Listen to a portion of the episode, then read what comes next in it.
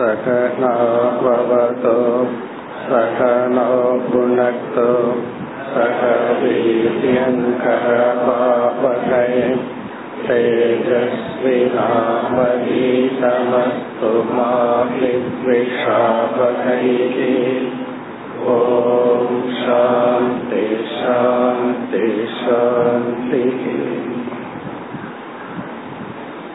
मुपति ओरावद् श्लोकम्। तस्मात्मद्भक्तियुक्तस्य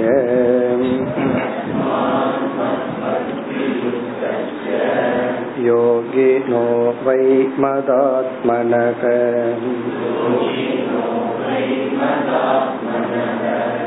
न ज्ञानं न च वैराग्यम्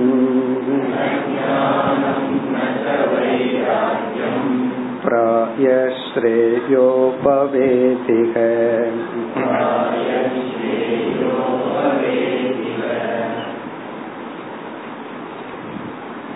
ஞான யோகத்தை பற்றி பகவான் பேசி முடித்து பக்தி யோகத்தை பற்றி பேச ஆரம்பித்துள்ளார் இருபத்தி ஏழாவது ஸ்லோகத்திலிருந்து முப்பத்தி ஐந்தாவது ஸ்லோகம் வரை பக்தி யோகத்தில் உள்ள சில கருத்துக்களை பகவான் குறிப்பிடுகின்றார்.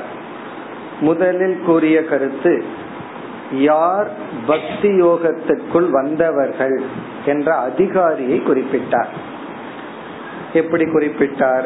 ஜாத ஸ்ரத்தக மத் கதாசு.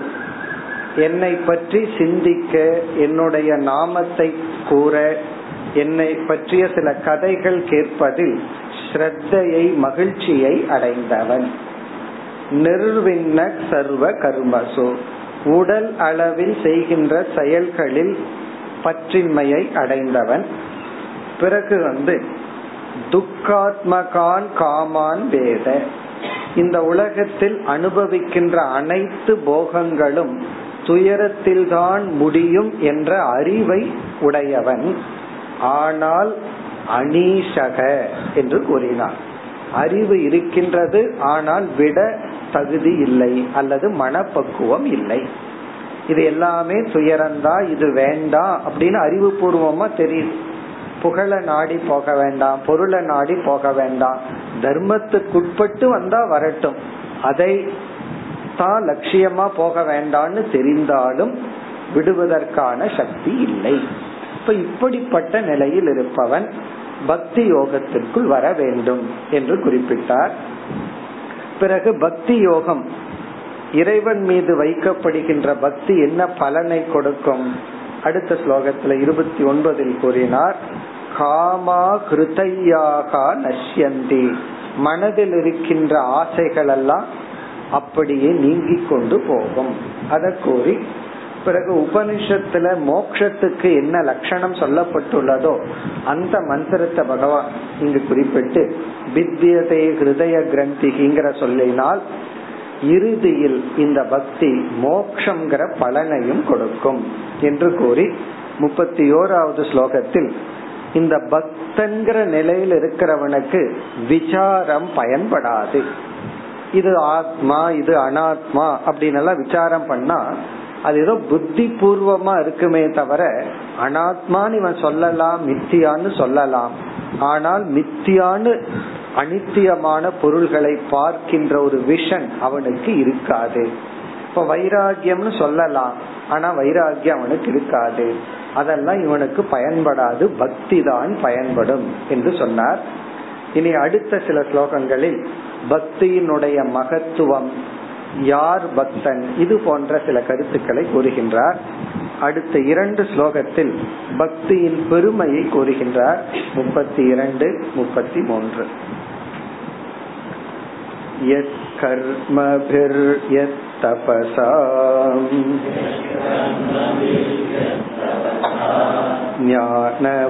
ज्ञानवैराग्यतश्च यत्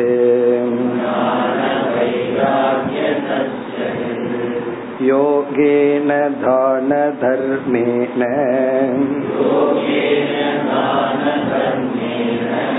श्रेयोभिर्विधरैरपि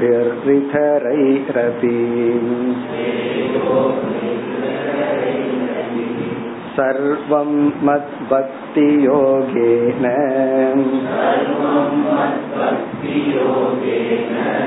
मद्भक्तो लभतेञ्च साम् स्वर्गापवर्गं मद्धाम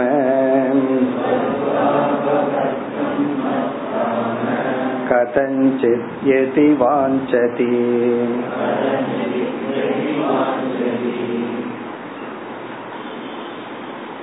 இந்த இரண்டு ஸ்லோகத்தில் பக்தி யோகத்தினுடைய பெருமை மகத்துவம் விபூதியை பகவான் குறிப்பிடுகின்றார். Two in one three in ஒன்னு சொல்றது போல இங்க என்ன சொல்றார்? பக்தி யோகம்ங்கிறது ஆல் இன் ஒன் அப்படின்னு சொல்ற நீ எதையெல்லாம் அடைய விரும்புகின்றாயோ அவைகள் அனைத்தையும் இந்த பக்தியினால் அடைய முடியும். இந்த பக்திக்கு அவ்வளவு ஒரு சக்தி இருக்கின்றது. இந்த எமோஷன்கிற ஒன்று இருக்கு நமக்கு. அதுல வந்து அன்பு லவ் அப்படிங்கிற எமோஷனுக்கு அவ்வளவு ஒரு சக்தி இருக்கின்றது. அதை இங்கு பகவான் குறிப்பிடுகின்றார். இந்த ஸ்லோகங்களின் சாராம்சம் பக்தி யோகத்தில் ஒருவன் தன்னை ஈடுபடுத்தி கொண்டால் அவன் எதை வேண்டுமானாலும் அடையலாம். என்ன சொல்கின்றார்? எது கர்மபிகி? கர்மபிகி என்றால் செயல்களினால் என்னென்ன பலனை ஒருவன் அடைய முடியுமோ உடல் அளவில் செயல்பட்டால் கர்மத்தினால் என்னென்ன பலன்களை ஒருவன் அடைய முடியுமோ இப்படி லிஸ்ட் கொடுத்து இவைகள் எல்லாமே பக்தியினாலும் அடைய முடியும். இப்ப கர்ம பிகி அப்படின்னு சொன்னா உடல் ஆல் செயல்படுதல். யாகம் பண்றது பூஜை பண்றது சமுதாய சேவை செய்தல். அப்படி உடல் அளவுல என்னென்ன செயல்கள் செஞ்சு ஒரு புண்ணியத்தை அடைஞ்சு ஒரு பலனை அடையிறமோ இது எல்லாமே பக்தியினாலும் அடைய முடியும். எது கர்ம பிகி கர்மத்தினால் என்னென்ன பலனை ஒருவன் அடைய முடியுமோ இப்போ ஒருவனுக்கு கர்மம் பண்ண முடியல அப்படின்னா அது பக்தியினால அடையலாம். கர்மத்துக்கு வந்து முக்கியமான ஒரு அங்கம் வந்து வித்தம் பணம். ஏதாவது ஒரு செயல் செய்யணும்னா நம்ம இடத்துல பொருள் இருக்கணும். பணமே இல்லை அப்படின்னா என்ன சொல்லுவோம் தெரியுமோ? பேசாம சிவனேன்னு இருக்கிற அப்படின்னு. அப்படின்னு என்ன கையில காசு இருந்தா சிவனேன்னு இருக்க முடியாது. கையில காசு இல்லைன்னா என்ன சொல்லுவான் இன்னைக்கு ஒண்ணு இல்ல சிவனேன்னு உட்கார்ந்து இருக்கேன் அப்போ செயல்படணும்னா பணம் தேவை. ஒருத்தருக்கு வந்து பணம் இல்லை. பிறகு உடல் ஆரோக்கியம் இருக்கணும். உடல் ஆரோக்கியம் இல்லைனாலும் செயல்பட முடியாது. அப்படி ஒருவனால் கர்மத்துல ஈடுபடுவதற்கான வாய்ப்பு இல்லை என்றால் அவன் அதை பக்தியில அடையலாம். நான் இத செஞ்சுதான் அடையணுங்கிறது இல்ல பக்தி அதை அடைய வைக்கும். அப்ப கர்ம பிகி கர்மத்தினால் அடையப்படும் அனைத்தும். அடுத்தது வந்து தபசா. தவம்ங்கிறதும் கர்மம் தான் ஆனா விசேஷமா நாம் எடுத்துக்கொள்கின்ற சில கஷ்டங்கள். தவம்னு சொன்னா ஒரு விரதங்கள் மாதிரி எடுத்துக்கொண்டு நாம் செய்கின்ற சில விதமான தவங்கள். நான் இந்த விரதம் எடுத்துக்கிறேன் அந்த விரதம் எடுத்துக்கிறேன்னு சொல்லி நான் இந்த தவம் செய்கின்றேன்னு சொல்லி ஒரு தவத்தை நம்ம எடுத்துக்கிறோம். அப்படிப்பட்ட தவத்தினால் ஒருவன் என்னை எதை அடைய முடியுமோ என்னென்ன பலனையெல்லாம் தவம் கொடுக்குமோ ஒரு கால் இவனால் தவம் செய்ய முடியவில்லை என்றால் என் மீது பக்தி செலுத்தினாலே அதை அடைய முடியும். அப்போ ஒருத்தன் கர்மம் பண்ணி என்ன பலனை அடைய முடியுமோ அதை கண்டிப்பா பக்தியினால அடையலாம். ஒருவன் வந்து தவம் செய்து என்ன பலனை அடைய வேண்டுமோ அதையும் பக்தியினால் அடையலாம். இப்படி எல்லாம் பகவான் பக்தியினுடைய பெருமையை சொல்லிட்டு எப்படி முடிக்க போறாருன்னா இந்த பக்தியை அடையறதான் கஷ்டம்னு சொல்லி முடிக்க போற இப்ப இதையெல்லாம் கேட்ட உடனே நம்ம மனசுல என்ன தோணும்? அப்ப எல்லாத்தையும் விட்டுட்டு பேசாம பக்திய பண்ணிட வேண்டியது தானே அன்ப பகவான் இடத்துல வச்சிட வேண்டியது தானே அப்படின்னு நமக்கு தோணும் பொழுது சொல்ல போறாரு. அது மட்டும் கஷ்டம். அப்படின்னு சொல்ல போறாரு. யாருக்கு என் மீது அன்பு வரும்? அதாவது வெறுப்ப நீக்கிறதோ எல்லாம் சுலபம். ஆனா அன்பை வைக்கிறது இருக்கே அது கொஞ்சம் கஷ்டம். ஏன்னா அது பிளான் பண்ணி பண்ண முடியாது. சரி உன் மேல ஒரு பத்து பர்சன்ட் வைக்கட்டுமா இருபது பர்சன்ட் அப்படி எல்லாம் நம்மால வைக்க முடியாது. அது வரணும். அதனால பின்னாடி அதை சொல்ல போற. இதெல்லாம் என்னன்னா பக்தியினுடைய பெருமை அதனுடைய வேல்யூவை காட்டுறதுக்காக பகவான் சொல்ற. இப்ப இந்த ஸ்லோகங்களை எல்லாம் நம்ம வந்து வேதாந்த சாஸ்திரத்துல அர்த்தவாத ஸ்லோகங்கள் அப்படின்னு சொல்லுவோம். அர்த்தவாதம் உடனே இது அப்படியே உண்மை எடுத்துக்கூடாது. ஆகவே நான் தவம் எல்லாம் பண்ணல எந்த கர்மமும் பண்ணலன்னு அர்த்தம் கிடையாது. பக்திக்கு அவ்வளவு ஒரு மகத்துவம் உண்டு. அப்படிங்கறதுக்காக சொல்லப்படுகின்ற கொடுக்கப்படுகின்ற ஒரு விளக்கம் அல்லது எக்ஸ்பிரஷன் இப்ப தவத்தினால் என்னென்னலாம் ஒருத்தர் அடைய முடியுமோ அடுத்தது ஞான வைராகியதக எது. ஞானத்தினால் ஒருவனுக்கு என்னென்ன பலன் கிடைக்குமோ. இங்க ஞானம்ங்கிற சொல்லுக்கு ரெண்டு பொருள். ஒன்று வந்து உபாசனை. ஒரு விதமான தியானம். இரண்டாவது பொருள் வந்து சில லாபங்களே நமக்கு அறிவினாலதான் கிடைக்கிறது சில விஷயங்களை சேகரிச்சுட்டு இன்ஃபர்மேஷனை கலெக்ட் பண்ணி வச்சுட்டோம்னா அதுவே நமக்கு பெனிஃபிட்ட கொடுக்கும். பிசினஸ்ல பல லாஸ் வர்றதுக்கு காரணம் என்னன்னா ஞானம் இல்லாததுனாலதான் நம்ம அந்த ஃபீல்டுல அந்த இன்ஃபர்மேஷனை டேட்டாவை கலெக்ட் பண்ணாம இருப்போம். அந்த ஒரு நாலேஜ் இல்லாததுனாலதான் லாஸ் இங்க ஞானத்தினால உனக்கு என்னென்ன பலன் கிடைக்குமோ? என்னென்ன தெரிஞ்சு வச்சுட்டீனா உனக்கு என்னென்ன பலன் கிடைக்குமோ? நீ ஏன் இதை கஷ்டப்பட்டு படிக்கிற இதை ஏன் கஷ்டப்பட்டு தெரிஞ்சு வச்சுக்கிறன்னு என்ன சொல்லுவோம்? அதனால எனக்கு இந்த பலன் கிடைக்கும் அப்படின்னு சொல்லுவோம். இப்ப இங்க ஞானம்னா ஆத்ம ஞானம் அல்ல. இங்க ஞானம் என்றால் ஒரு அறிவை எக்ஸ்ட்ராவா நீ அடையறதுனால உனக்கு என்னென்ன பலன் கிடைக்குமோ? சில ஜாபுக்கெல்லாம் போகணும்னா இந்த எக்ஸாம் பாஸ் பண்ணிருக்கணும்னு சொல்றாங்க. அப்படின்னு என்ன? உனக்கு இந்த ஞானம் இருந்தா இன்கிரிமெண்ட் கிடைக்கும். உனக்கு இந்த ஞானம் இருந்தா ப்ரமோஷன் கிடைக்கும். அதான் அர்த்தம். அப்படி ஞானத்தினால உனக்கு என்னென்ன பலன் கிடைக்குமோ லௌகிக்க ஞானத்தினால அல்லது விதவிதமான தியானத்தினால உனக்கு என்ன ஞானம் கிடைக்குமோ என்ன பலன் கிடைக்குமோ அடுத்தது வைராகிய தக. இந்த வைராகியம் இருக்கு அதுவே சில பலனை கொடுக்கும். வைராகியமே ஒரு மன அமைதியை கொடுக்கும். அது வந்து ஒரு சந்தோஷத்தை கொடுக்கும். அதிக சுகத்தை கொடுக்கும். தைத்திரிய உபநிஷத்துல நம்ம படிச்சிருக்கோம். ஒரு பொருள் மீது உனக்கு வந்து ஆசைப்பட்டு அதை அனுபவிச்சா ஒரு பங்கு இன்பம்னா அதை துறந்தால் உனக்கு நூறு பங்கு இன்பம். அந்த பொருள் உனக்கு வைராகியம் வந்தா நூறு பங்கு இன்பம். அப்படி வந்து இன்பத்தினுடைய அளவு வந்து வைராகியத்தினுடைய அளவை வச்சுன்னு இருக்கு. அப்ப உனக்கு வைராகியம் இருந்தா என்ன பலன் கிடைக்குமோ அதுவும் பக்தியினால கிடைக்கும். அதான் இங்க சாராம்சம். வைராகியத்தகனா உனக்கு வைராகியம் அதிகரிக்க அதிகரிக்க அதனால என்ன பலனை நீ அடைய முடியுமோ அதையெல்லாம் பக்தியினால அடையலாம். பிறகு இரண்டாவது வரியில் யோகேன. விதவிதமான யோகங்களினால் பதஞ்சலி வகுத்து கொடுத்த விதவிதமான தியான அபியாசங்களினால் உனக்கு என்னென்னலாம் கிடைக்குமோ அவைகளை எல்லாம் நீ பக்தியினால அடையலாம். அதுதான் சாராம்சம்.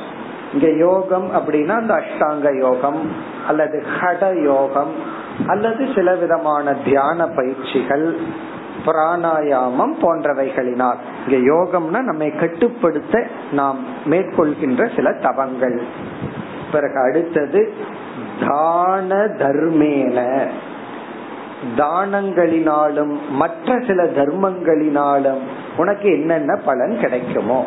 இப்ப தானம் பண்ணா என்னென்ன பலன் கிடைக்குமோ அதெல்லாம் உனக்கு பக்தியில கிடைக்கும்.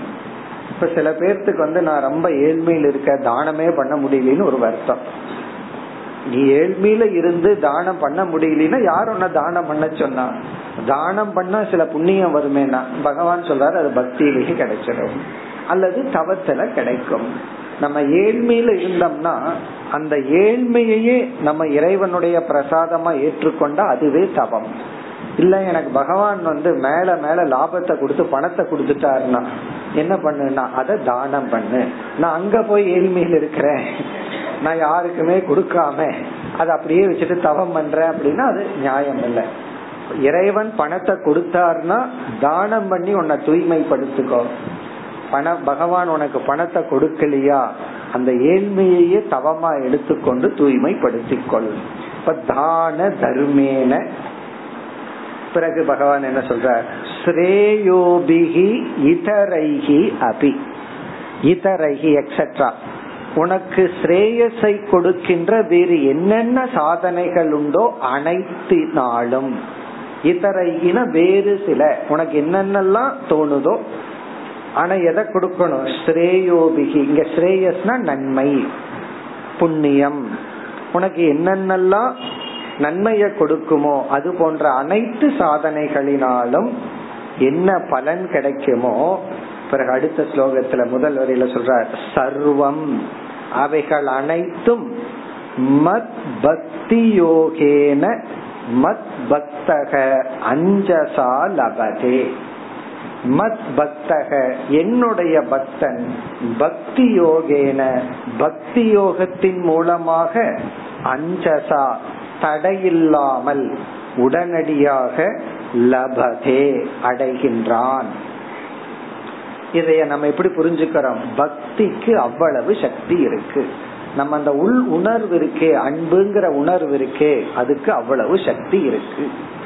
சிலதெல்லாம் வெளியே தெரியும். சிலதெல்லாம் வெளியே தெரியாது. இந்த அன்புங்கிற உணர்வுக்கு அவ்வளவு ஒரு சக்தி இருக்கு. அதே போல நெகட்டிவா ஒருத்தர் மீது நம்ம வெறுப்புன்னு ஒண்ணு வச்சிருந்தோம் அப்படின்னா அது எந்த அளவுக்கு நம்மையும் அவர்களையும் பாதிக்கும். பொறாமைங்கிற உணர்வை வச்சிருந்தா அது எந்த அளவுக்கு அவர்கள் நம்மை எல்லாரையும் பாதிக்கும். அது நமக்கு வெளியே தெரிவதில்லை. அந்த பாதிப்பு தான் தெரியும்.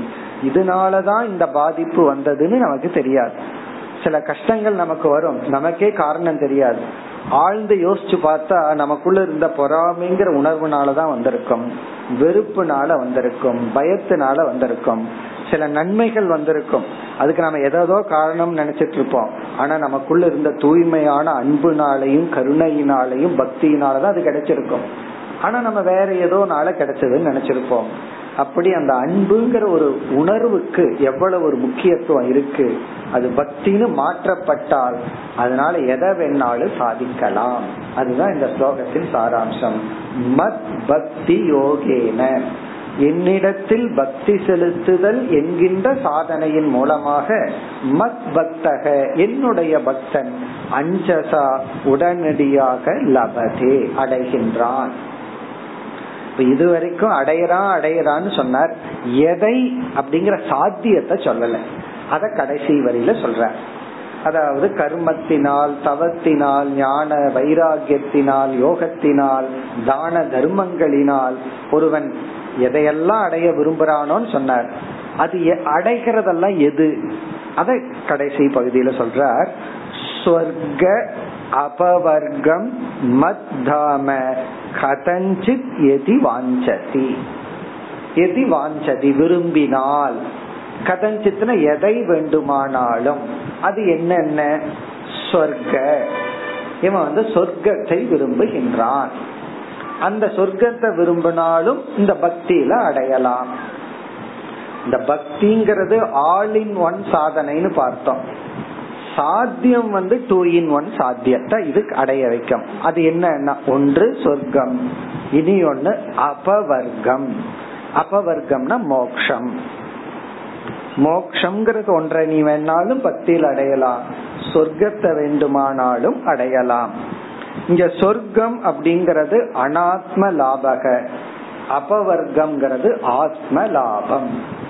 ஆத்ம லாபம்னா மோக்ஷங்கிற ஒரு பலனை அடைகிறது சொர்க்கம்ங்கிறது அனாத்ம லாபம். இந்த உலகத்துல இந்த லோகத்தில் இருக்கிற இன்பம் அல்லது இறந்ததற்கு பிறகு கிடைக்கின்ற இன்பங்கள். எதை வேண்டுமானாலும் பக்தியில அடையலாம். அப்ப பக்தியுடன் இறைவனிடத்தில் பிரார்த்தனை செய்து பக்தன் என்ன செய்யணுமோ அதை செஞ்சிட்டா நீ வந்து எதை கேட்கறையோ அதை நான் உனக்கு கொடுக்கறேன். எனக்கு மோட்சம் வேண்டாம் சொர்க்கம் வேணும்னா சொர்க்கத்தை கொடுக்கறேன். மோட்சம் வேணும்னா மோட்சத்தை கொடுக்கறேன். அடுத்த சொல் மத் தாம என்னுடைய இருப்பிடம். இந்த மத் தாமங்கிற சொல்லுக்கு ரெண்டு பொருள் எடுக்கலாம். ஒன்னு வந்து இறைவனுடைய இருப்பிடம்னா அது மோக்ஷம்தான் அப்படின்னு சொல்லி அபவர்க்கம் என்பது மத்தாம என்னை அடைதல். அப்படி இறைவனுடைய இருப்பிடமான மோக்ஷம்னு ஒரு பொருள் எடுக்கலாம். அல்லது மத்தாமனா விஷ்ணு லோகம் சிவலோகம் போன்ற இறைவனுடைய மேலான லோகங்கள். பெரிய பெரிய தேவதைகள் வாழ்கின்ற லோகங்கள். சொர்க்கம்ங்கிறது ஆர்டினரி லோகம். நம்ம பார்த்தோமே இந்தியாவில இருந்து நேபாளுக்கு போறதும் ஃபாரினுக்கு போயிட்டு வந்த மாதிரி தான் அது போல அது சொர்க்கம். அல்லது வந்து வேற நாட்டுக்கு ரொம்ப வசதியான நாட்டுக்கு போறதும் ஃபாரின் கண்ட்ரி தான். அப்படி வந்து மத் தாமனா விஷ்ணு லோகம் பிரம்மலோகம் போன்ற லோகம் அல்லது என்னுடைய இருப்பிடமான மோக்ஷம் எதை வேண்டுமானாலும் ஒருவன் அடையலாம். எதன் மூலமாக? பக்தியின் மூலமாக. இனி அடுத்த ஸ்லோகத்துல மேலும் பக்தி யோகத்தினுள் அமைந்துள்ள ஒரு கருத்தை பகவான் குறிப்பிடுகின்றார் முப்பத்தி நான்காவது ஸ்லோகம் न किञ्चित् साधवो धीराः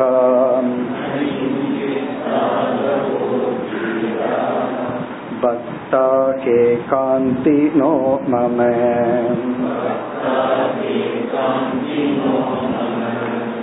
वाञ्छत्यपि मया दत्तम् कैवल्यम् अपुनर्भवम्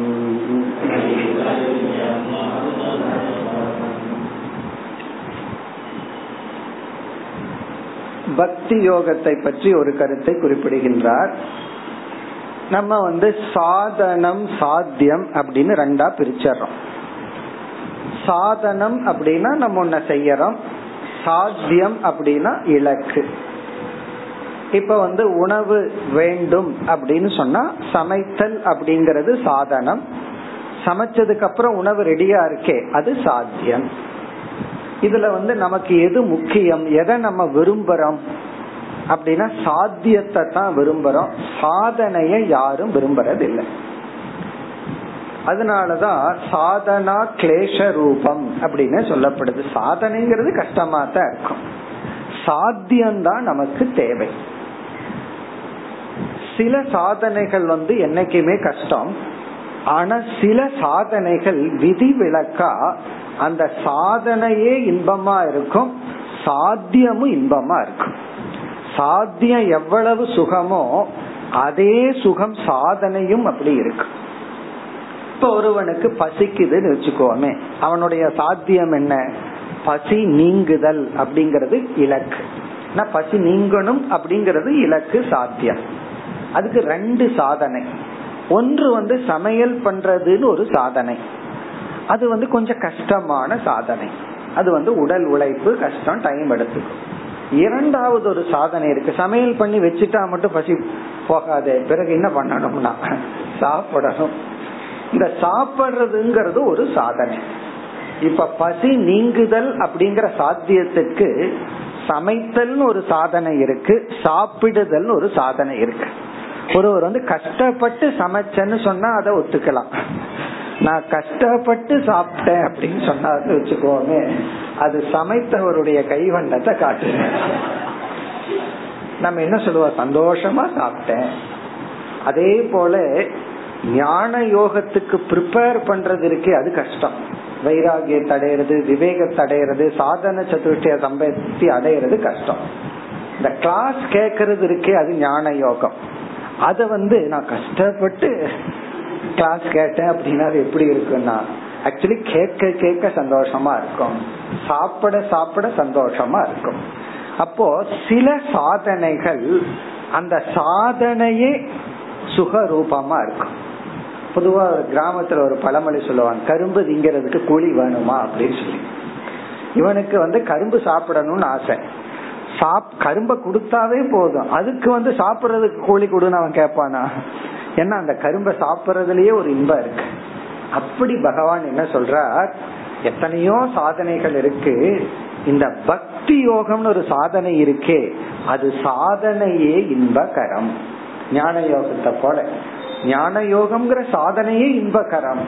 அதனாலதான் நம்ம அந்த சாதனைய விரும்பி அதை செஞ்சிட்டு இருக்கிறோம் அதே போல பக்தி யோகம்ங்கிற சாதனையே ஒரு இன்பகரம். அதை செய்யறதுலயே ஒரு மகிழ்ச்சி இருக்கு. பகவான் இடத்துல நம்ம அன்பை செலுத்தும் பொழுது ஆஸ் ஈவன் சாப்பிட சாப்பிட எப்படி பசியும் போய் இன்பமாம் இருக்கோ அதே போல நம்ம பகவானுக்கு நமக்கும் ஒரு ரிலேஷன்ஷிப்பை கிரியேட் பண்ணி வச்சுட்டு அத பக்தி யோகத்துல ஈடுபடும் பொழுதே நமக்கு அப்பொழுதே பலன் கிடைக்கும். அதுவே இன்பகரம் அதனால இங்க பகவான் என்ன சொல்றார்? ஒருத்தன் பக்தி யோகியா இருந்துட்டு துவைத பாவனையில என் மீது பக்தி செலுத்துகிற காலத்துல அவனுக்கு போய் நான் மோட்சத்தை கொடுக்கட்டுமானாலும் அவன் என்ன சொல்லுவானா இல்ல கொஞ்ச நாளா நம்ம துவைதத்திலேயே இருப்போம். மோட்சத்தை கொடுத்து நானும் நீங்களும் ஐக்கியமாக வேண்டாம் அப்படின்னு அவன் சொல்லுவானா உனக்கு புனர் ஜென்மம் வேண்டாமான்னா இல்ல கொஞ்சம் ஜென்மம் இருக்கட்டுமே. அப்படியெல்லாம் பாடி இருக்காங்க அல்லவா நான் வந்து உன்னுடைய பக்தனா இருந்தா ஜென்மமும் வேண்டுபவனே. எனக்கு ஜென்மமும் வேணும்னு எல்லாம் பாடியிருக்காங்கல்ல. அந்த கருத்தை இங்க பகவான் சொல்றார். இந்த பக்தி யோகம்ங்கிறது கிளேஷ ரூபமான சாதனை அல்ல. தவத்துல கிளேஷம் இருக்கு. அதனாலதான் தவம் பண்ணும்போது கஷ்டப்படுவான் பலன் அனுபவிக்கும் போது சந்தோஷமா இருப்பான். ஆனா இவன் பக்தனா இருந்து பக்தி யோகத்தில் இருக்கும் பொழுது இவனுடைய எமோஷன்ஸ் உணர்வுகள் எல்லாம் பண்படுறதற்கே அதுவே ஒரு சுககரம் சுகமயம் அப்படின்னு இங்க பகவான் சொல்ற நம்ம இதெல்லாம் பார்த்திருக்கிறோம்.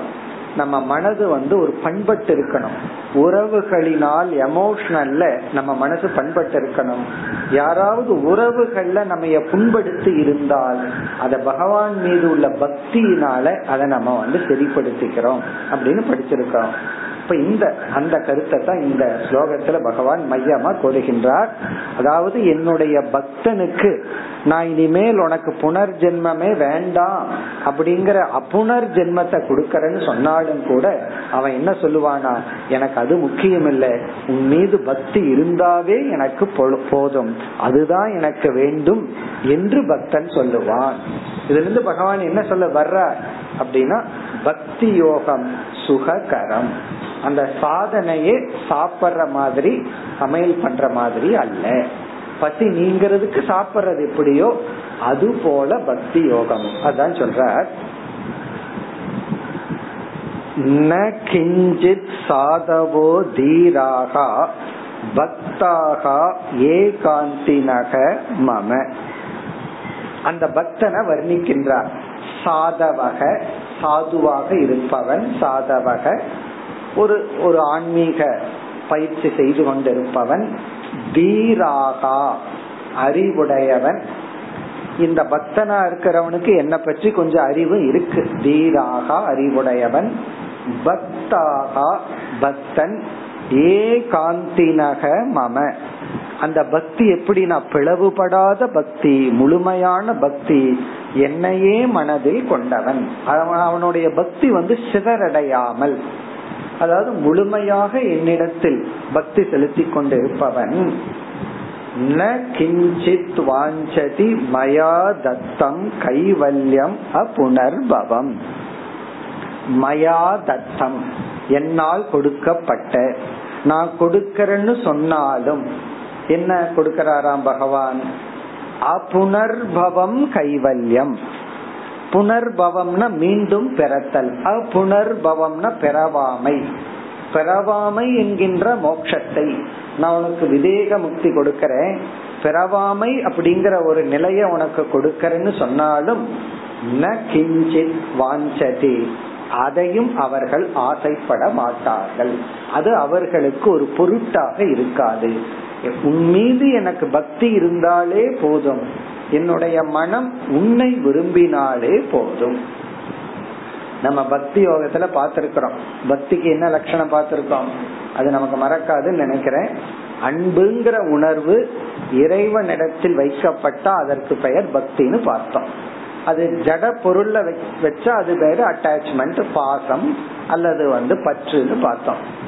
மேலான இடத்துல நமக்கு பக்தி அன்பை வைக்கணும்னா நம்ம மனசும் உயர்ந்திருக்கணும். மேலான மனதுனாலதான் மேலான இடத்துல பக்தி செய்ய முடியும். அதனால இங்க பகவான் சொல்றார் என் மீது பக்தி வந்தவனுக்கு எதுவுமே பொருட்டல்ல. இந்த இடத்துல ஒரு ஸ்மால் கான்ட்ரடிக்ஷன் இருக்கு. கான்ட்ரடிக்ஷன் பாரடாக்ஸ் சொல்லுவார்கள். அது அடுத்த ஸ்லோகத்துல பகவான் தெளிவுபடுத்த போற எனக்கு மோக்ஷம் வேண்டும் அப்படின்னு நினைச்சிட்டு இருக்கிற வரைக்கும் இவனுக்கு மோட்சம் கிடையாது. மோட்சம் இல்லை. ஏன்னா இவனுக்குள்ள ஒரு வேண்டு இருக்கு. மோட்சமும் வேண்டாம் அப்படின்னு சொல்லும் போது இவன் மோட்சத்தை அடைஞ்சிட்டான். அதாவது வந்து வசிஷ்டர் கிட்ட விஸ்வாமித்தர் வந்து என்ன பிரம்ம ரிஷின்னு சொல்லணும்னு சொல்லிட்டு இருக்கிற வரைக்கும் சொல்ல மாட்டேங்கிற.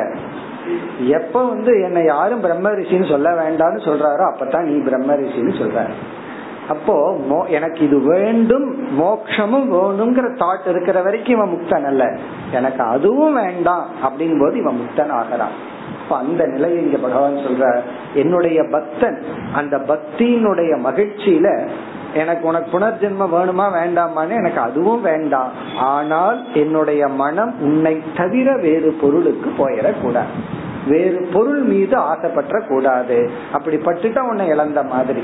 இப்ப உன் மீதுதான் என்னுடைய உணர்வு அன்பு இருக்கணும். அப்படி இருப்பவன் என்ன தவிர அவனால எதையும் நேசிக்க முடியாது. மோக்ஷம் உட்பட. இதனுடைய பொருள் என்னன்னா உடனே நம்ம இந்த இடத்துல தத்துவம் பேசக்கூடாது. அப்ப மோட்சத்தை விட்டுறதா அப்படின்னு. இதெல்லாம் வந்து ஒரு விதமான எக்ஸ்பிரஷன் இந்த பக்தியினுடைய மகத்துவம் இதனுடைய நீடு இதனுடைய தேவையை பகவான் பேசுகின்றார். இப்ப இந்த ஸ்லோகத்துல பக்திங்கிற சாதனையே இன்பகரமானது. இனி அடுத்த ஸ்லோகம். नैरपेक्ष्यं परं प्राहुको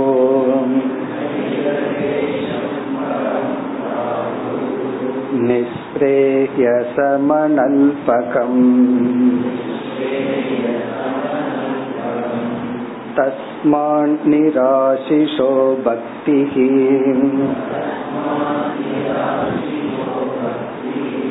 निरपेक्षस्य मे भवेत्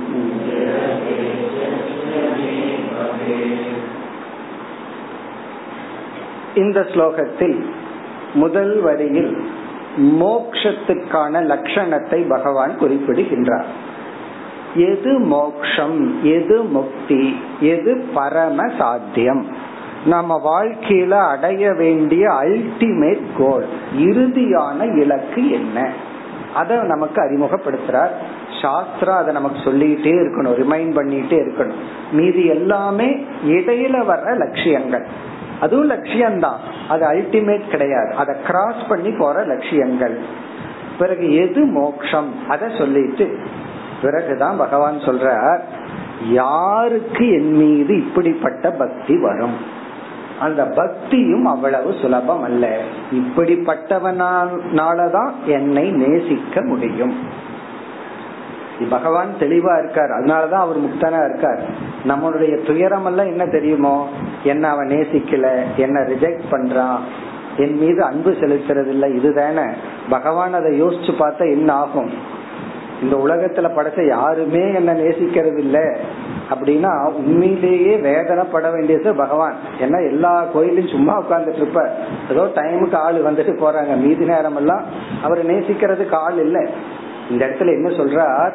இப்படிப்பட்டவனாலதான் என்ன நேசிக்க முடியும். இதேதான் ஒரு ஞானிக்கு நமக்கும் வரணும். அல்லது நமக்கு வரணும். ஒருத்தர் யாராவது நம்ம நேசிக்கலினா என்னுடைய மதிப்பை அவன் உணரவில்லை. என்ன நேசிக்கிற அளவுக்கு அவன் பக்குவப்படல அப்படிங்கிற மாதிரி நம்ம நினைக்கணும். அப்படி நினைச்சிட்டோம் அப்படின்னா நமக்கு அந்த ஒரு ஏக்கம் இருக்காது. அவன் நேசிக்கல இவன் நேசிக்கல இவங்க ரிஜெக்ட் பண்றாங்க. என்னுடைய வேல்யூ அவனுக்கு புரியல. அப்படின்னா எந்த அளவுக்கு செல்ஃப் ரெஸ்பெக்ட் வரணும் செல்ஃப் எஸ்டீம் வரணும் அந்த அளவுக்கு நம்ம இருந்தா தான் வரும். அந்த அளவுக்கு நம்மளும் உயர்ந்தோம்னா தான் அப்படி ஒரு எண்ணம் வரும். பகவான் அந்த விதத்துல பேச போற இப்ப முதல் வரியில மோட்சத்தினுடைய லட்சணம். ரொம்ப அழகான டெபனிஷன் எது மோக்ஷம்? மோக்ஷங்கிறது என்ன? நைரபேக்ஷியம் பரம் பிராகுகு நிஸ்ரேயசம் நிஸ்ரேயசம் அப்படின்னா மோக்ஷம். பரம் நிஸ்ரேயசம் மேலான மோக்ஷம் என்பதை நைரபேக்ஷம் என்று பிராகுகு ஞானிகள் கூறுகின்றார்கள். மகான்கள் ஞானிகள் எல்லாம் இதத்தான் மோக்ஷம்னு சொல்கின்றார்கள் எது மோக்ஷமா? நிஸ்ரேயசம். நிஸ்ரேயசம். மோக்ஷம் என்பது நைரபேக்ஷம் நைரபேக்ஷம் தான் மோக்ஷம்னு ஞானிகள் கூறுகின்றார்கள் அல்லது மோக்ஷத்தை அடைந்தவர்கள் கூறுகிறார்கள். இந்த நைரபேக்ஷம்னு என்ன அர்த்தம்? டோட்டல் இண்டிபெண்டன்ஸ் எதையும் யாரையும் சாராமல் இருத்தல் அதுதான் மோக்ஷம். சாராமை அதுதான் மோக்ஷமா. மோக்ஷம் அப்படின்னா சாராமை எதையும் சாராமல் இருத்தல். இது வந்து மோட்சத்துக்கு பகவான் கொடுக்கிற லட்சணம். பகவான் சொல்றார் நான் சொல்லல மோட்சத்தை அடைந்த மகான்கள் சொல்கிறார்கள் பகவான் சொல்ற எதை மோட்சம் சொல்கிறார்கள்? நைரபேக்ஷியம். நைர அபேக்ஷா அப்படின்னா டிபெண்டன்ட் சார்ந்திருத்தல். நைரபேக்ஷம்னா எதையும் சாராமல் இருத்தல். இதையும் நம்ம கொஞ்சம் சரியா புரிஞ்சுக்கணும். மனிதனாகிய நாம் வந்து உயிர் வாழணும் அப்படின்னா எல்லாத்தையும் சார்ந்திருக்கிறோம். முதல்ல தூய்மையான காத்த சார்ந்திருப்போம் தண்ணீரை சார்ந்திருப்போம் உணவை சார்ந்திருப்போம். இப்ப உணவு நம்ம சாப்பிடணும்னா எல்லா மனுஷங்களும் சேர்ந்து ஒரு சொசைட்டியா ஒர்க் பண்ணா தான் வாழ முடியும். ஆகவே நம்மளுடைய சர்வைவலுக்கு சார்ந்திருப்போம். அது வந்து இண்டிபெண்டா இருக்கணும்னா முடியாது. சில பேர் நான் இண்டிபெண்டா இருக்கணும் யாரையும் சார்ந்து இல்லாம வாழணும்னா அது வந்து பிசிக்கலா முடியாது. சார்ந்துதான் வாழ முடியும். ஆனால் இங்க நம்ம சொல்றது வந்து என்னுடைய மன நிறைவுக்கு நான் யாரையும் சார்ந்தில்லை. இந்த சாராமை அப்படிங்கறது என்னுடைய கண்டென்ட்மெண்ட் என்னுடைய திருப்திக்கு.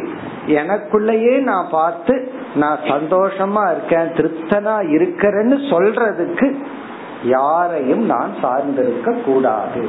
அதுதான் மோக்ஷம். ஹவாரின்னு ஒருத்தரை கேக்குறோம்னு வச்சுக்கோமே.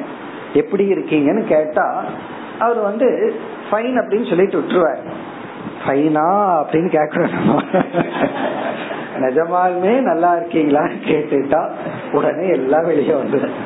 இல்ல அது சரியில்லை. இவன் நான் சொன்னதை கேட்கறது இல்ல இவன் நம்பிக்கை துரோகம் பண்ணிட்டான். இவன் எவ்வளவு ஒரு கண்டிஷன் நிபந்தனைகள். அப்போ நமக்குள்ள ஆழ்ந்த மனதுக்குள்ள நீ திருப்தியா தான் இருக்கிறையா? அப்படின்னு ஒரு கேள்வி கேட்டா இல்லை. எவ்வளவோ இத சார்ந்து இருக்கிறோம் மோக்ஷம் அப்படின்னா எதையும் சாராமல் இருத்தல். எக்ஸிஸ்டன்ஸுக்கோ சர்வைவலுக்கோ நம்ம சொல்லல. உடல் இருக்கணும் ஆரோக்கியமா இருக்கணும்னா சார்ந்து இருக்கிறோம். அதுல இருந்து இண்டிபெண்டன்ஸ நம்ம நாடவே கூடாது. பிறகு என்னுடைய ஆழ்ந்த மனதில் நான் யாரையும் சார்ந்தில்லை. அப்படின்னு என்ன அர்த்தம்? அன்கண்டிஷனலா நான் சந்தோஷமா இருக்கிறேன். இதுதான் மோக்ஷம். இப்ப மோக்ஷம் என்பது நைரபேக்ஷம் இதுதான் மோக்ஷம். அப்ப மோக்ஷம்ங்கிறது ஆழ்ந்த மனசுல இருக்கிற ஒரு இண்டிபெண்டன்ட் இதை நம்ம வெளியே சொல்லணும் காமிச்சிருக்கணுங்கிற அவசியம் இல்லை. இது நமக்குள்ளேயே இருக்க வேண்டிய ஒரு சீக்ரெட் பிறகு மோக்ஷத்துக்கு இனி ஒரு லட்சணம் பகவான் கொடுக்கிறார். அனல்பகம். முதல் வரியில கடைசி சொல் அனல்பகம். அல்பம் அப்படின்னு சொன்னா வரையறுக்கப்பட்டது. லிமிட்டட் அனல்பகம் அப்படின்னா வரையறுக்கப்படாதது. எது வரையறுக்கப்படாததோ எது அல்பம் இல்லையோ அதுதான் மோக்ஷம். அப்படின்னா வாழ்க்கையில எல்லாமே அல்பந்தான் மோக்ஷத்தை தவிர மீது எல்லாமே அல்பம். இந்த வார்த்தை நமக்கு தெரியும். அல்பம் சொல்லி சில பேர் திட்டுவார்கள். அதனால இந்த வார்த்தை எல்லாத்தையும் தெரியாது. சமஸ்கிருத வார்த்தை தான் அல்பன் அல்பம். அல்பம்னா வரையறுக்கப்பட்டது கீழானது மீன்ஸ் அப்படின்னு அர்த்தம். மீன்ஸ்னா ரொம்ப லோ கீழானது குறைவுடன் கூடியது அல்பம். அனல்பகம் அப்படின்னு சொன்னா குறையற்றது நிறைவானது. நிறைவான எதையும் சார்ந்திராத. இதை நம்ம புரிஞ்சுக்க வேண்டிய விஷயம் என்னன்னா என்னுடைய மன நிறைவுக்கு நான் எதையும் சார்ந்திருக்கவில்லை. அப்படின்னா நான் கண்டிஷன் போட மாட்டேன். இப்படி இருந்தா தான் நான் ஆழ்ந்த மனசுல சந்தோஷமா இருப்பேன்னு சொல்ல மாட்டேன். எப்படி இருந்தாலும் என்னுடைய உள் மனதில் இருக்கிற நிறைவு நிறைவு தான் அப்படிங்கிற ஸ்டேட் என்னைக்கு வருதோ அதுதான் மோட்சம். இப்ப முதல் வரியில பகவான் வந்து இதுதான் மோக்ஷங்கிறது மோக்ஷத்துக்கு ஒரு லட்சணத்தை சொல்லிட்டார். இனி இரண்டாவது வரியில எப்படிப்பட்டவனால என்ன நேசிக்க முடியும்? யாருக்கு என்னை நேசிக்கிற சக்தி வரும்? இந்த இச்சா சக்தின்னு சொல்றமே மேலான பொருளை ஆசைப்படுறதுக்கே ஒரு சக்தி வரும். சக்தி இருந்தா தான் ஆசைப்பட முடியும். நான் ஏதோ பிளஸ் டூவோட முடிச்சுக்கிறேன் அப்படின்னு ஒருத்தன் ஆசைப்படலாம். ஒருத்தன் வந்து எனக்கு டிகிரி முடிச்சா போதும்னு ஆசைப்படலாம். ஒருத்தன் வந்து ஹைலி ப்ரொஃபஷனல் கோர்ஸுக்கு போகணும்னு ஆசைப்படலாம். இப்படி ஆசை யார் படுவார்கள்? அதுக்கு தகுந்த சக்தி இருந்தா பண்ணுவான். இவனையும் சக்தியை பாக்குறான் நம்ம மெமரி பவருக்கு பிளஸ் டூவே டூ மேட்ச் தான். அப்ப இவனே முடிவு பண்ணிக்கிறான். நமக்கு இது போதும் அப்படின்னு சொல்லி. அப்போ சக்தி இருந்தா தான் ஆசைப்படவே முடியும். அதே போல இந்த பொருள் வாங்கலான்னு யார் ஆசைப்படுவான் இப்படி ஒரு கார் வாங்கணும்னு யார் ஆசைப்படுவான்னா? அந்த விலையுடைய கார் ஆசைப்படுறதுக்கு இவனுக்கு பைனான்சியல் ஸ்ட்ரென்த் வேணும்.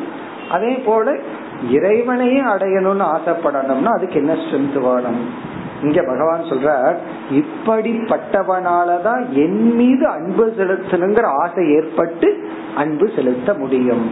அது யார்? தஸ்மாத் நிராசிஷக மே பக்திகி பவே. என்னிடத்தில் பக்தியானது யாருக்கு ஏற்படும்? இவ்வளவு நேரம் பகவான் பக்தி சுலபம் பக்தினால எதை வேணாலும் அடையலான்னு சொல்லிட்டு இருந்தவர். இப்ப வந்து இங்க இந்த பொடி வைக்கிறதுன்னு சொல்றது அதை வைக்கிறார் இங்க பகவான். கடைசியா ஒரு பொடி வைக்கிறார். என்ன பொடி வைக்கிறார்? மே பக்தி என்னிடத்துல பக்தி யாருக்கு ஏற்படும் நிராசிசக உலகத்தில் இருக்கின்ற பொருள்கள் மீது உள்ள ஆசையை விட்டவனுக்கு தான் அந்த பொருள்கள் மீது ஆசையை விட்டவனுக்குத்தான் என் மீது பக்தி வருமே தவிர இந்த அல்பமான பொருளையே ஆசைப்பட்டு இருக்கிறவனுக்கு என் மீது பக்தி எல்லாம் வராது. அவன் வந்து வெளி தோற்றத்துக்கு பட்டை அடிச்சுக்கலாம். ஆனால் பக்தி எல்லாம் வராது. பட்டைனா கோயில் அடிக்கிற வேற கிடையாது. எல்லாத்துக்கும் டபுள் மீனிங் இருக்கு. அப்படி அவனுக்கு தான் பக்தி வரும். இல்லைன்னா வெளி தோற்றத்துல பக்தனா காட்டிக்கலாம். ஆனா ஆழ்ந்த மனசுல வந்து பக்தி அவனுக்கு வராது. ஏன்னா அன்புங்கிற ஒரே ஒரு எமோஷன் அத ஒரு இடத்துல செலுத்திட்டா இனி ஒரு இடத்துல அது இருக்காது. பொருள்கள் இடத்துல செலுத்தி விட்டால் ஈஸ்வரன் இடத்துல செலுத்த முடியாது. ராமகிருஷ்ண பரமஹம்சர் சொல்லுவார் அல்லவா எதற்கோ அழுகிறோம். ஒரு குழந்தை வந்து ஒரு விளையாட்டு பொருளுக்காக தேம்பி தேம்பி அழுகுது. அதே போல பெருசானவன் வேறொரு பொருளுக்காக அழுகிறான். என இறைவனுக்காக யார் அழுகிறார்கள்? அப்படின்னு கேக்குறாரு அப்படி வெளி விஷயத்துல நம்ம அன்பை செலுத்திட்டா இறைவனிடத்துல செலுத்த இயலாது. அத சொல்ற நிராசிஷக. நிராசிஷகன்னா நிஷ்காமசிய ஆசையற்றவனுக்கு உலக பொருள்களில் ஓரளவுக்கு வைராகியத்தை அடைந்தவனுக்கு தான் என் மீது பக்தி ஏற்படும். பிறகு நிரபேக்ஷஸ்ய. நிரபேக்ஷக அப்படின்னா இந்த இடத்துல பொருள் வந்து வெளி உலகத்தை வெளி பொருள்களை சாராதவனுக்கு. ஒருத்தன் பணத்தையே சார்ந்திருப்பான் ஒருத்தன் பதவியை சார்ந்திருப்பான் ஒருத்தன் உறவினர்களை சார்ந்திருப்பான். இப்படி சார்ந்திருப்பவனுக்கு பக்தி வராது. எதையும் சாராமல் என்னையே சரணடைய வருபவன் வந்து மிக குறைவு. அது அவ்வளவு சுலபம் அல்ல. இவ்வளவு நேரம் சொல்லிட்டு இருந்த பகவான் இப்ப பிளேட்ட மாத்திட்ட அதாவது வந்து பக்தினால எல்லாம் அடைஞ்சிடலான்னார் இந்த பக்தி அடையிறத மட்டும்தான் கஷ்டம் அப்படிங்கிற அவ்வளவு சுலபமா அடைந்து விட முடியாது. இப்ப இந்த ஸ்லோகத்துடன் பக்தி என்ற தலைப்பையும் பகவான் நிறைவு செய்கின்றார். அதாவது கர்மயோகத்திலிருந்து சில கருத்துக்களை பகவான் குறிப்பிட்டார். ஞான யோகத்திலிருந்து சில கருத்துக்களை குறிப்பிட்டார். பக்தி யோகத்திலிருந்து சில கருத்துக்களை குறிப்பிட்டார். இனி கடைசி இரண்டு ஸ்லோகத்தில் இந்த அத்தியாயத்தில் பகவான் நிறைவுரை செய்கின்றார். பிறகு இந்த அத்தியாயத்தினுடைய தொடர்ச்சி தான் அடுத்த அத்தியாயம்னு பார்த்தோம். உத்தவர் ஒரு கேள்வியை கேட்டார். அந்த கேள்விக்கான பதில இந்த அத்தியாயத்துல இப்போ நிறைவு செய்து மீண்டும் விளக்கமா அடுத்த அத்தியாயத்துல தொடங்கி அடுத்த அத்தியாயம் முழு வரை அந்த கேள்விக்கான பதில சொல்ல போறார் இப்பொழுது பகவான் நிறைவு செய்ய போகின்றார் இந்த அத்தியாயத்தை அடுத்து முப்பத்தி ஆறாவது ஸ்லோகம் न मयि एकान्तभक्तानाम् गुणदोषोद्भवा गुणाः।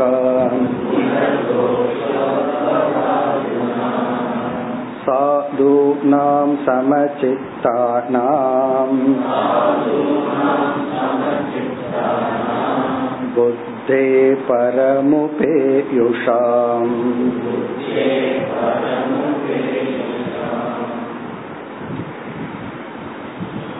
உத்தவர் நினைக்கலாம் நான் ஒரு கேள்விய பகவான் கிட்ட கேட்டேன். பகவான் அதை மறந்துட்டு எதோ பேசிட்டு இருக்கார் அப்படின்னு உத்தவர் நினைக்கலாம் உடனே பகவான் அதை ஞாபகப்படுத்துற நீ கேட்ட கேள்விய நான் மறக்கல. சில பேர் கிட்ட சில கேள்வியை கேட்டுருவோம். அவங்க என்ன பண்ணுவாங்க? அந்த கேள்வியை தவிர மீதிக்கு பதில் சொல்லிட்டு இருப்பாங்க. அப்படி வந்து பகவான் வந்து என்னுடைய கேள்விக்கான பதிலையே மறந்துட்டாரான்னு நினைக்கிற வேலையில பகவான் ஞாபகப்படுத்துறார். குணதோஷ உத்பவாகா. இங்க குணதோஷம்னு சொன்ன உடனே உங்களுக்கு ஞாபகம் வந்துடும் உடனே பகவான் அதை சொல்ற இப்ப இங்கு என்ன சொல்கின்றார்? உத்தவருடைய கேள்விய நான் மனசுல வச்சிருக்கிறேங்கிறத காட்டுற அதாவது ஞானிக்கு ஞானியாக இருக்கின்ற ஒருத்தனுக்கு முக்தியை அடைந்தவன் அவனுடைய பிராரப்த கர்மத்துல இந்த உலகத்துல வாழ்ந்து கொண்டு இருக்கின்றான் அவனுடைய பிராரப்தத்தை கழித்து கொண்டு இருக்கின்றான் அப்படி வாழ்ந்து கொண்டு இருப்பவனுக்கு தர்மப்படி குணம்னு சொல்லி என்ன சொல்லப்பட்டுள்ளதோ தோஷம்னு சொல்லி என்ன சொல்லப்பட்டுள்ளதோ அதன் விளைவாக வருகின்ற எந்த பலனும் அவனுக்கு வராது. இந்த உலகம் வந்து இது குணம்னு சொல்லி இருக்கு அதாவது தானம் பண்றது குணம் அப்படின்னு சொல்லி இருக்கு அப்படி ஞானி தானம் பண்றதுனால அவனுக்கு புண்ணியம் அப்படின்னு ஒண்ணு வராது. பிறகு இவைகள் எல்லாம் பாபம்னு சொல்லப்பட்டிருக்கு. ஒரு கால் ஞானியினிடமிருந்து அப்படி ஒரு செயல் வந்தா ஞானிக்கு பாபமும் கிடையாது. இந்த உலக மக்கள் செய்கின்ற குணதோஷத்துல வர்ற பலன் உலக மக்களுக்கு இருக்கே தவிர அஜானிகளுக்கு இருக்கே தவிர ஞானிகளுக்கு இல்லை. அதனால ஞானி வந்து குணதோஷத்தை கடந்தவன். நலம் தீது இந்த இரண்டையும் ஞானத்தினால் கடந்தவன் அப்படின்னு பகவான் வந்து இந்த இடத்துல சொல்ற இப்ப இதனுடைய சாராம்சம் ஞானியினுடைய செயல் எந்த விதமான பலனையும் கொடுத்து அவனை பந்தப்படுத்தாது. ஹத்வாபி இமான் லோகான் அப்படின்னு பகவான் கீதையில சொல்லியிருக்கார். இந்த உலகத்தையே ஞானி கொன்னாலும் அவனுக்கு பாபம் வராதுன்னு சொன்னார். அந்த கருத்தை தான் இங்க சொல்றார். ஞானியிடமிருந்து வருகின்ற எந்த செயலும் அவனை பந்தப்படுத்தாது. அதுதான் சாராம்சம்.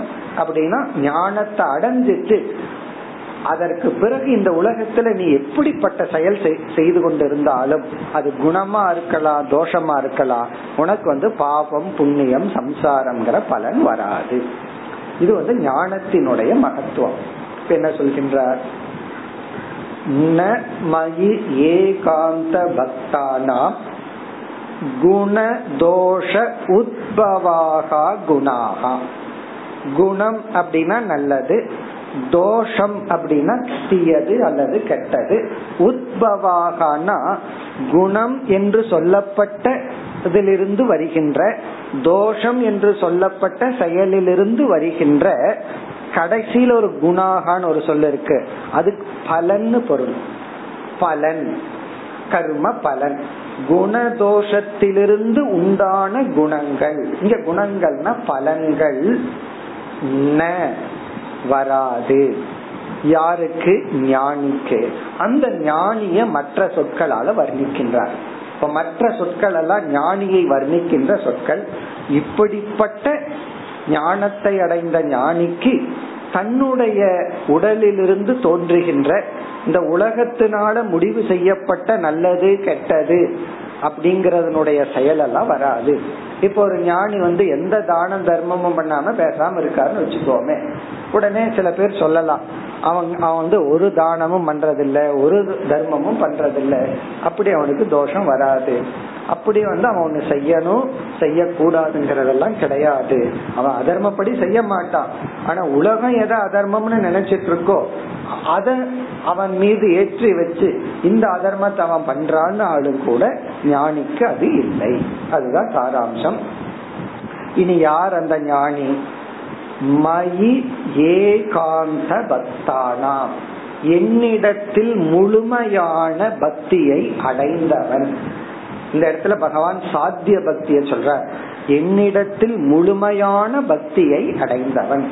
பிளவுபடாத பக்தியை அடைந்தவன். மற்ற பக்தி எல்லாம் பிளவுபட்ட பக்தி சாதக நிலையில் இருக்கிற பக்தி. இப்படி சாத்திய பக்தியை அடைந்தவன். ஞானிக்கான விளக்கங்கள். இரண்டாவது வரையில சாதுனா. இங்க சாது அப்படிங்கிற சொல்லுக்கு பொருள் அஹிம்சகானாம் அஹிம்சையை முழுமையாக பின்பற்றுகின்ற ஞானிக்கு அவன் யாரையுமே துன்புறுத்த மாட்டான். அவனால சில பேர் துன்புறலாம் அது வேற விஷயம். எப்படின்னா சில பேர் சொல்லலாம் அவர் உயிரோடு இருக்கிறதுனாலயே எனக்கு கஷ்டமா இருக்குன்னு அவன் என்ன பண்ண முடியும்? சில பேர் அப்படி சொல்லுவாங்க. நான் என்ன பண்ணிட்டு நீ உயிரோடு இருந்தாவே எனக்கு கஷ்டம்தான்னு சில பேர் சொல்லுவாங்க. அப்படி சிலருடைய என்ன அப்படி இருந்தா ஞானிக்கு அது பொறுப்பல்ல. இங்க சாதுனாம் என்றால் இவனுடைய மனதுல ஞானியினுடைய மனதுல எந்த உயிரினங்களை குறித்து ஹிம்ச செய்யணுங்கிற எண்ணமே வராது. அவங்கள துன்புறுத்தலாம் கஷ்டப்படுத்தலாங்கிற எண்ணம் இவனுக்கு வராது. அதுதான் அஹிம்சா. அஹிம்சைனா ஆழ்ந்த மனதுல ஒருத்தனை கஷ்டப்படுத்தணுங்கிற எண்ணம் நமக்கு வராம இருந்தா அது போதும். சில சமயங்கள்ல அவர்களை நல்வழிப்படுத்தும் பொருட்டு கஷ்டப்படுத்தலாம். அது வேற விஷயம். ஆனா ஆழ்ந்த மனதுல ஹிம்சப்படுத்தணுங்கிற ஒரு எண்ணம் வரக்கூடாது. அதான் சாதுனாம் அடுத்தது சமச்சித்தானாம். எல்லாரையும் சமமாக பார்ப்பவனுக்கு எல்லோரிடத்திலும் சம பாவனையுடன் இருப்பவனுக்கு அது காரணம் என்னன்னா எல்லா ஜீவராசிகளிடத்திலும் மாறாத பிரம்மன் இருக்குன்னு புரிஞ்சுட்டான். அதனால எல்லாரையும் சமமாக பார்ப்பவனுக்கு புத்தேகே பரம் உபேயுஷாம். உபேயுஷாம்னா அடைந்தவன். புத்திக்கு மேலாக விளங்குகின்ற ஆத்மாவை அடைந்தவனுக்கு புத்தேகே பரம்னா அனாத்மாவான விஜயானமய கோஷம். மற்ற கோஷத்தை எல்லாம் சேர்த்திக்கணும். புத்திக்கு மேல ஆத்மான்னு உணர்ந்தவன் உடலுக்கு மேல் ஆத்மான்னு உணராமையா இருந்திருக்க முடியும். அப்படி உடல் மனம் புத்தி இவைகளுக்கு மேலாக உள்ள ஆத்மஸ்வரூபத்தை உபேயுஷாம் அப்படின்னா அடைந்தவன் உணர்ந்தவன். இப்படிப்பட்ட ஞானிக்கு குணதோஷ உத்பவாக குணாகா ந பவந்தி. வராது. இப்ப கடைசி குணாகன பலன் கர்ம பலன். குணதோஷ உத்பவாகனா இந்த உலகம் பிரிச்சு வச்சிருக்கு. இது நல்லது இது கெட்டதுன்னு. உலகம் பிரிச்சு வச்ச நல்லது கெட்டதுங்கிற செயலினால் இவனுக்கு எந்த பாதிப்பும் இல்லை. எவ்வளவு ஒரு ஃப்ரீடம் ஞானிக்கு பகவான் கொடுக்கிறார். இந்த உலகம் வேணா பிரிச்சு வச்சுக்கிட்டோம். அது உலகத்துக்கு தேவை. ஆனா ஞானிக்கு அது இல்லை. இந்த உலகம் பிரிச்சு வச்ச நல்லது கெட்டதுனால ஞானிக்கு எந்த பாதிப்பும் இல்லை. இப்ப ஞானியினுடைய ஸ்கேல் வேற உலகத்தினுடைய அளவுகோல் வேற உலகத்தை அளக்கிற அளவுகோல் வந்து தர்மா தர்மம் அஜானிக்கு தர்மா தர்மம் ஞானிக்கு அது இல்லை என்று கூறி பிறகு இந்த அத்தியாயத்தை பகவான் நிறைவு செய்கின்றார் முப்பத்தி ஏழாவது ஸ்லோகம் एवमेतत् मया दिष्टान् अनुतिष्ठन्ति मे पतः क्षेमं विदन्ति मत्स्थानम्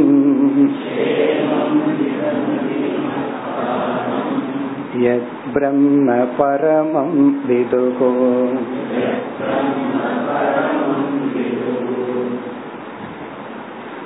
இது ஒரு முடிவுரை ஸ்லோகம் இங்கு எப்படி முடிவு செய்கின்றார்? இந்த அத்தியாயத்தில் நான் வகுத்து கொடுத்த இந்த மூன்று யோகத்தை கர்ம யோகம் பக்தி யோகம் ஞான யோகம்ங்கிற மூன்று யோகத்தை யார் முறையாக பின்பற்றுகிறார்களோ அவர்கள் மோட்சத்தை அடைகின்றார்கள். அதுதான் இந்த ஸ்லோகத்தின் சாராம்சம். ஏவம் ஏதத் மயாதிஷ்டான் ஏதத்னா இந்த ஏவம்னா இவ்விதம். மயா என்னால் ஆதிஷ்டான் உபதேசிக்கப்பட்ட. இந்த அத்தியாயத்தில் என்னால் உபதேசிக்கப்பட்ட பதக முதல் வரியில கடைசி சொல். மே பதக நான் வகுத்து கொடுத்த பாதை பதகன பாதையை. மேனா நான் வகுத்து கொடுத்த என்னுடைய இந்த பாதையை அனுதிஷ்டந்தி யார் பின்பற்றுகின்றார்களோ.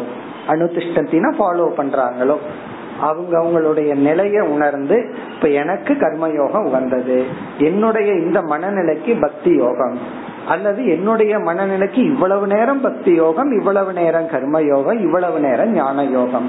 இப்படி அவர்களை உணர்ந்து நான் வகுத்து கொடுத்த இந்த மூன்று யோகத்தை இங்க பதகன பாதை பாதைங்கிறது இந்த அத்தியாயத்துல சொன்ன மூன்று யோகங்கள். ஏவம் ஏதத் மயா ஆதிஷ்டான உபதேசிக்கப்பட்ட இந்த பாதையை யார் பின்பற்றுகிறார்களோ க்ஷேமம் விதந்தி. விதந்தினா அடைகின்றார்கள்.